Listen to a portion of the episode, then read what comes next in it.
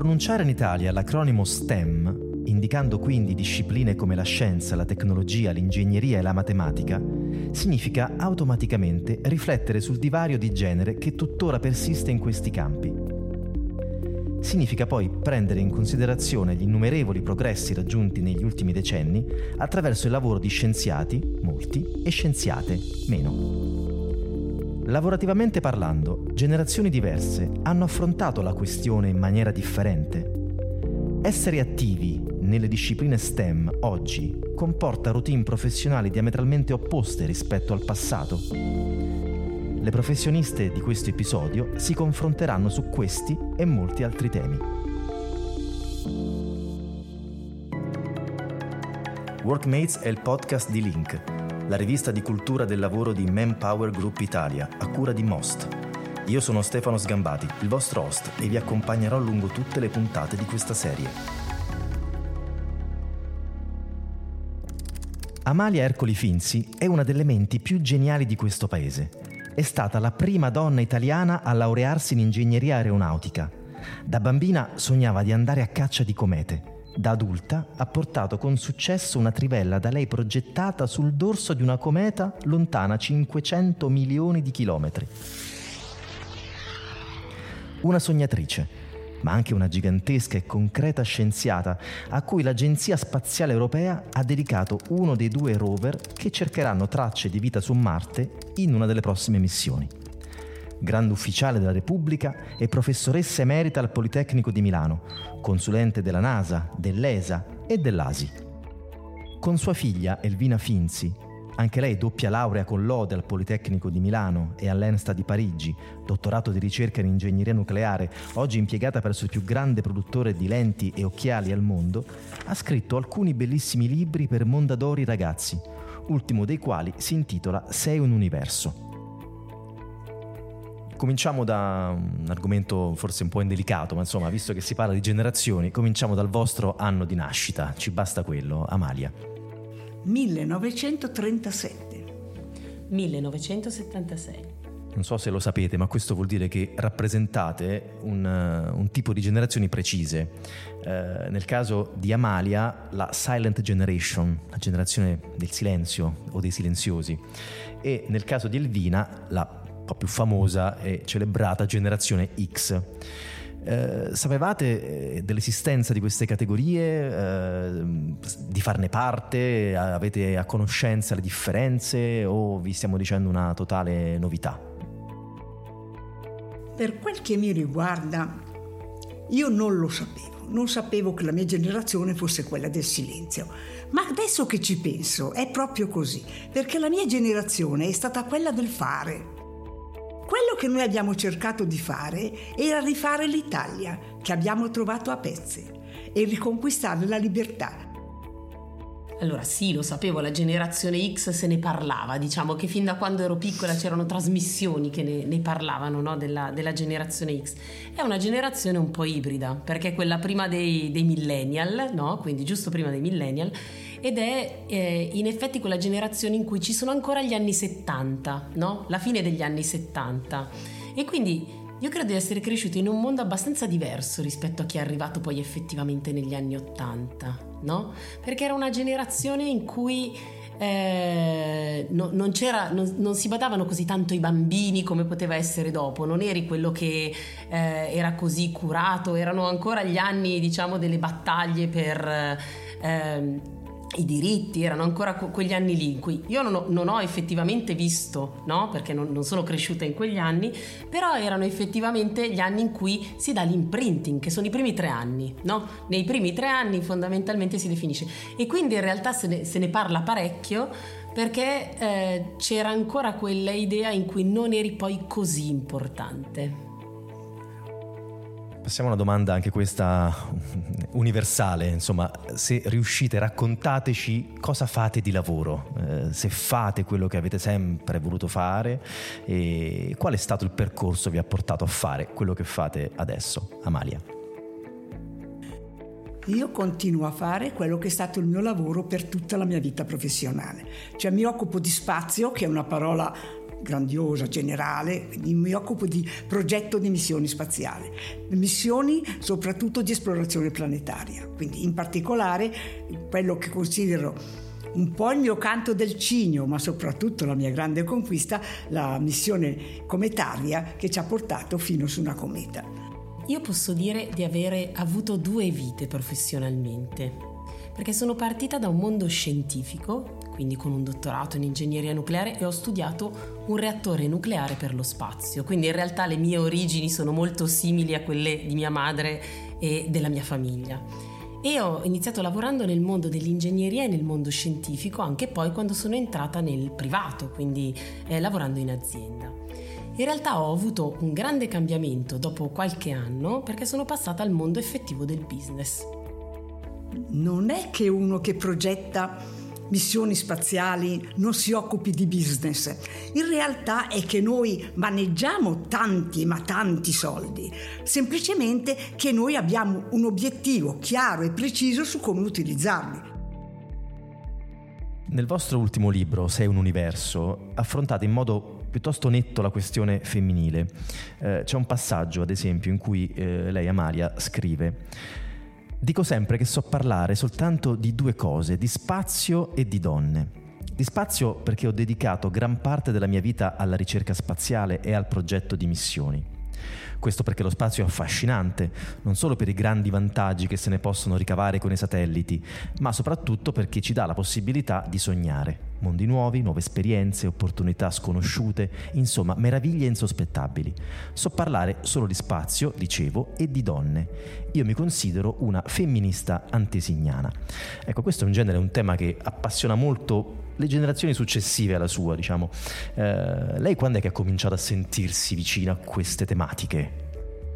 Da sempre, da quando ero bambina, bambina piccola, perché quando mi dicevano non sono cose da donna, io rispondevo perché, e quelli mi dicevano perché sì, e che, chiaramente questa risposta non mi, eh, non mi accontentava assolutamente. Io volevo sapere perché c'erano delle cose esclusivamente per uomini, per i miei compagni, per i miei fratelli, e non qualcosa esclusivamente per le donne, la cura della casa, il far da mangiare, curare i bambini e così via. Ecco, a me sembrava un'ingiustizia e da allora ho continuato, ho iniziato la mia battaglia che è andata avanti fino ad adesso. E lei invece, Elvina, cosa condivide di questi argomenti? Eh, sente o ha mai sentito su di sé dal punto di vista professionale un deficit per il fatto di essere donna? Eh, io fin da piccola lo vedevo su mia madre e diciamo non so se lo capivo, se l'ho capito fin da subito, no? Però era, era un qualche cosa che era un argomento, un argomento di discussione di cui eh, si parlava in casa. In verità, mh, pur sentendone parlare, l'ho sperimentato davvero sulla mia pelle soltanto entrando nel mondo del lavoro. Perché nel momento in cui ero in università, nel momento in cui c'è un modello meritocratico, io questo non lo, non lo sentivo, non lo sentivo mio. C'era differenza, sì, certo, ma perché c'è differenza? Ma non era, non era un tema, perché eravamo tutti giudicati rispetto a qualcosa di oggettivo. Nel momento in cui sono entrata nel mondo del lavoro, eh, tutto ciò è cambiato drammaticamente. Io mi sono resa conto di quanto effettivamente la scala non sia uguale. Non siamo trattati in modo uguale, non abbiamo le stesse opportunità.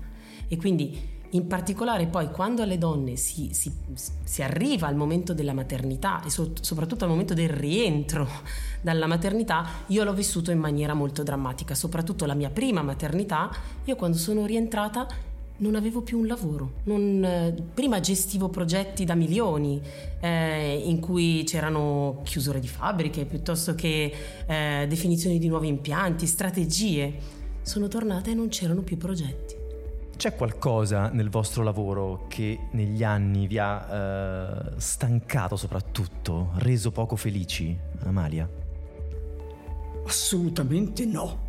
Nel mio lavoro, se vuole, ci sono cose che mi hanno stancato, nel senso che mi hanno resa stanca, nel senso che non solo alzarsi presto al mattino, ma andare a letto molto tardi, ma soprattutto svegliarsi di notte per rispondere a una telefonata che veniva dall'altra parte dell'oceano. Quindi il problema della fatica e soprattutto del conciliare un po' questo, questo problema della fatica con quello della famiglia.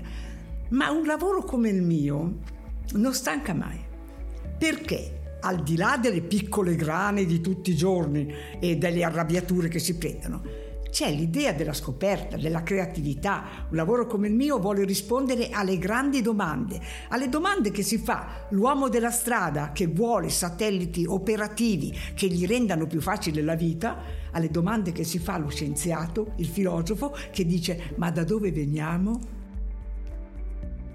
Io mi ritengo estremamente fortunata perché vivo in un mondo in crescita, quindi in un settore che cresce, che cresce tantissimo, dove le opportunità sono tantissime, sono quasi infinite.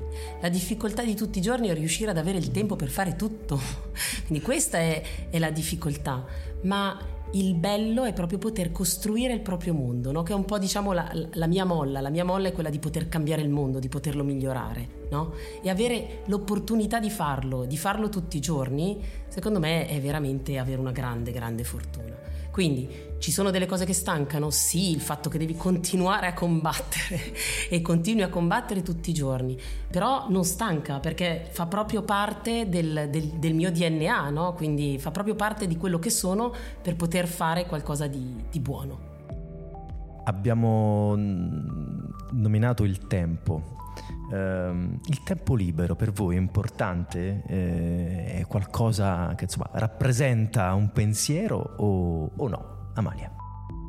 Il tempo libero è poco, questa è la verità, perché soprattutto ehm, per me che non ho orari, tempo libero non c'è mai. Il tempo libero è, può essere sempre occupato da qualche cosa che in quel momento ti sta preoccupando, però non è, chiaramente non è un problema occuparlo. Ho tante di quelle cose meravigliose e belle da fare quando, quando ho un po' di tempo libero, che eh, c'è solo la mancanza appunto di tempo per poterlo godere tutto. Con due bambine è un po' difficile parlare di tempo libero.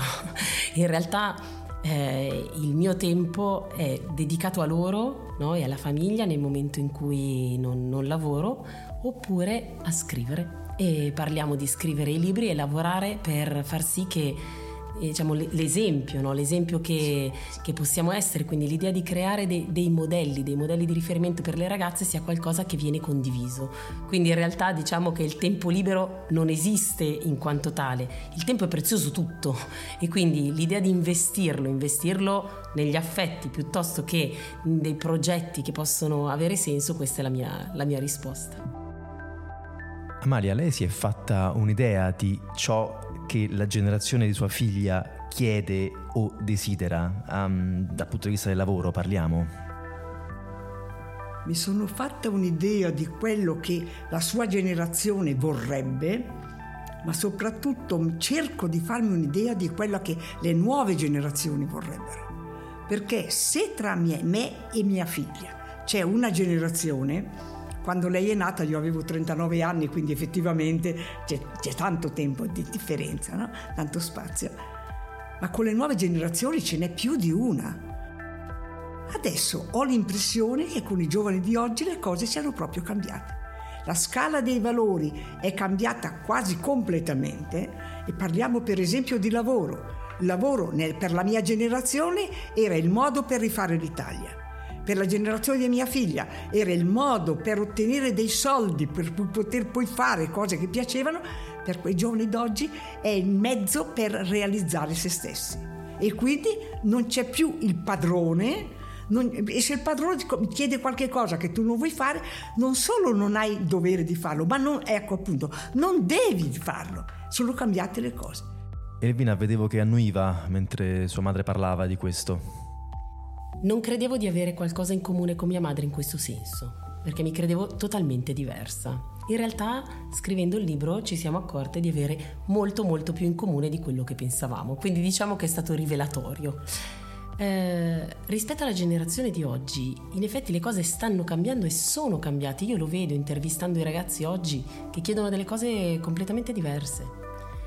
Da un lato è ottimo, perché da un lato vuol dire avere chiaro che la soddisfazione di sé, quindi il fatto di eh, poter realizzare qualcosa, è diventata la cosa più importante, che per me è sempre stato, diciamo, il mio faro, no? La, il mio faro, la mia guida per, per poter portare avanti qualunque tipo di progetto, di trasformazione. dall'altra rischia di avere poche radici, perché vuol dire che hai poca costanza, perché nel momento in cui non trovi qualcosa di soddisfazione nell'immediato, cambi. E allora questo diventa pericoloso, diventa estremamente pericoloso per la crescita, no? De, dei ragazzi.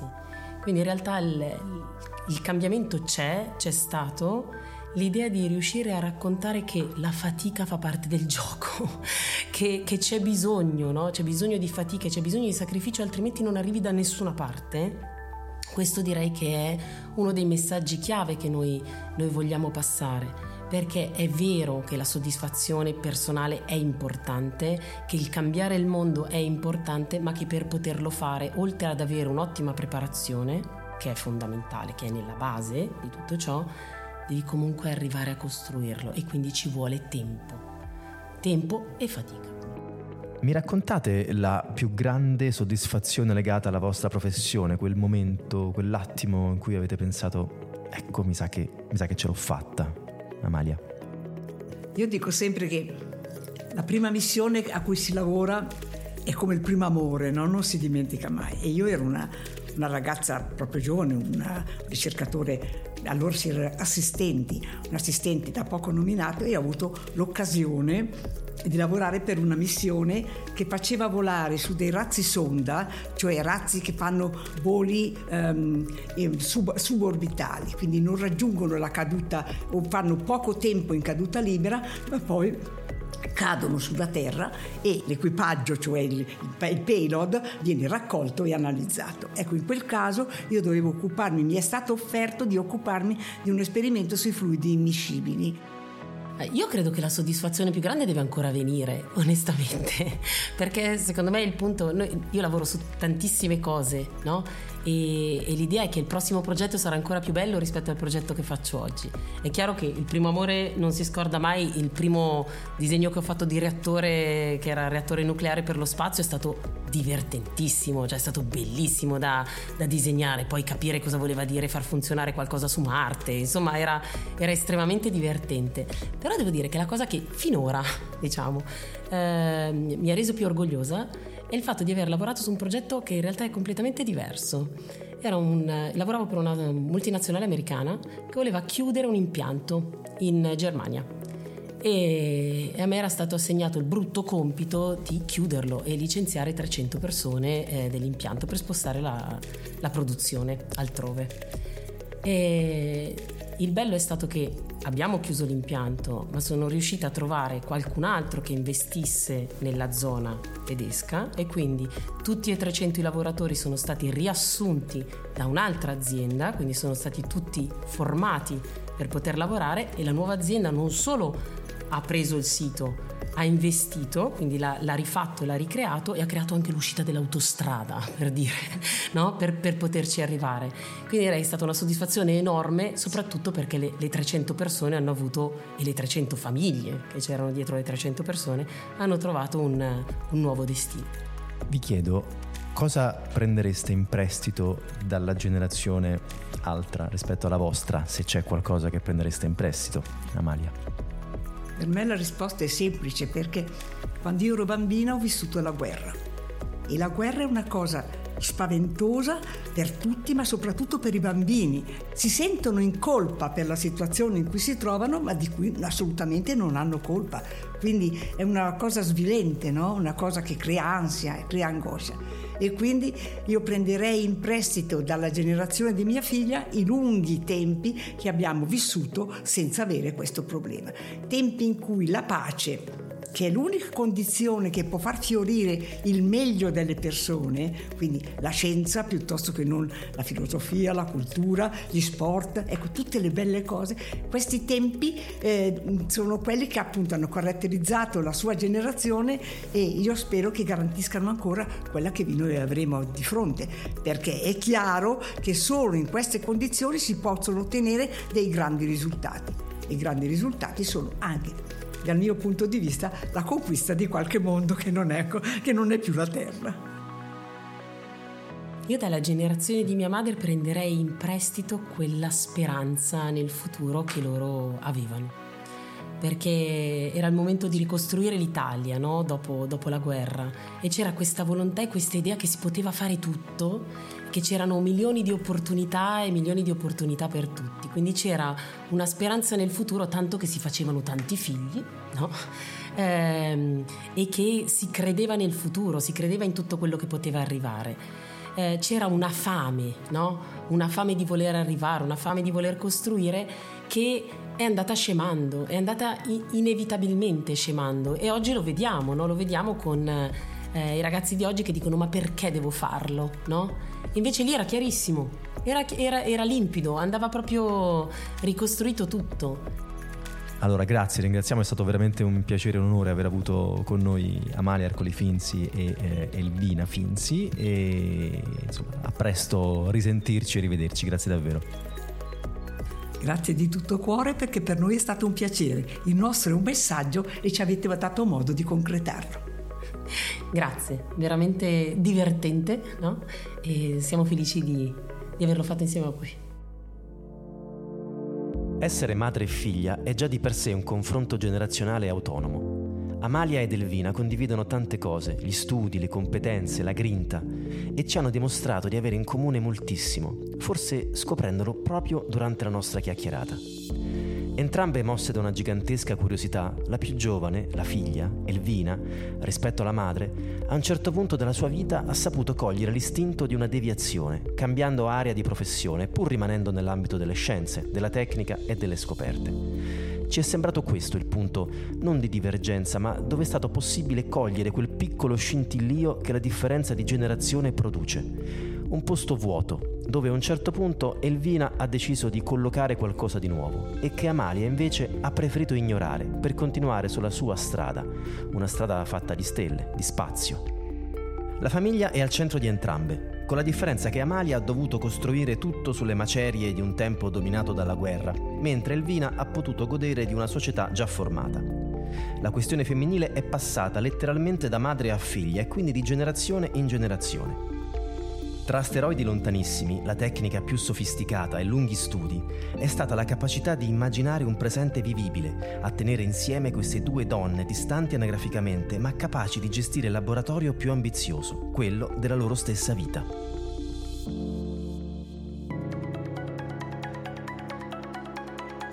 Workmates è un podcast di Link, la rivista di Manpower Group Italia. La produzione è di Most, l'agenzia creativa di studio editoriale. Direzione di Serena Scarpello. Scrittura di Benedetta Albiero e Stefano Sgambati. Post-produzione e montaggio di Endrit Mohametai. Le fonti dei contributi audio sono indicate nella sinossi.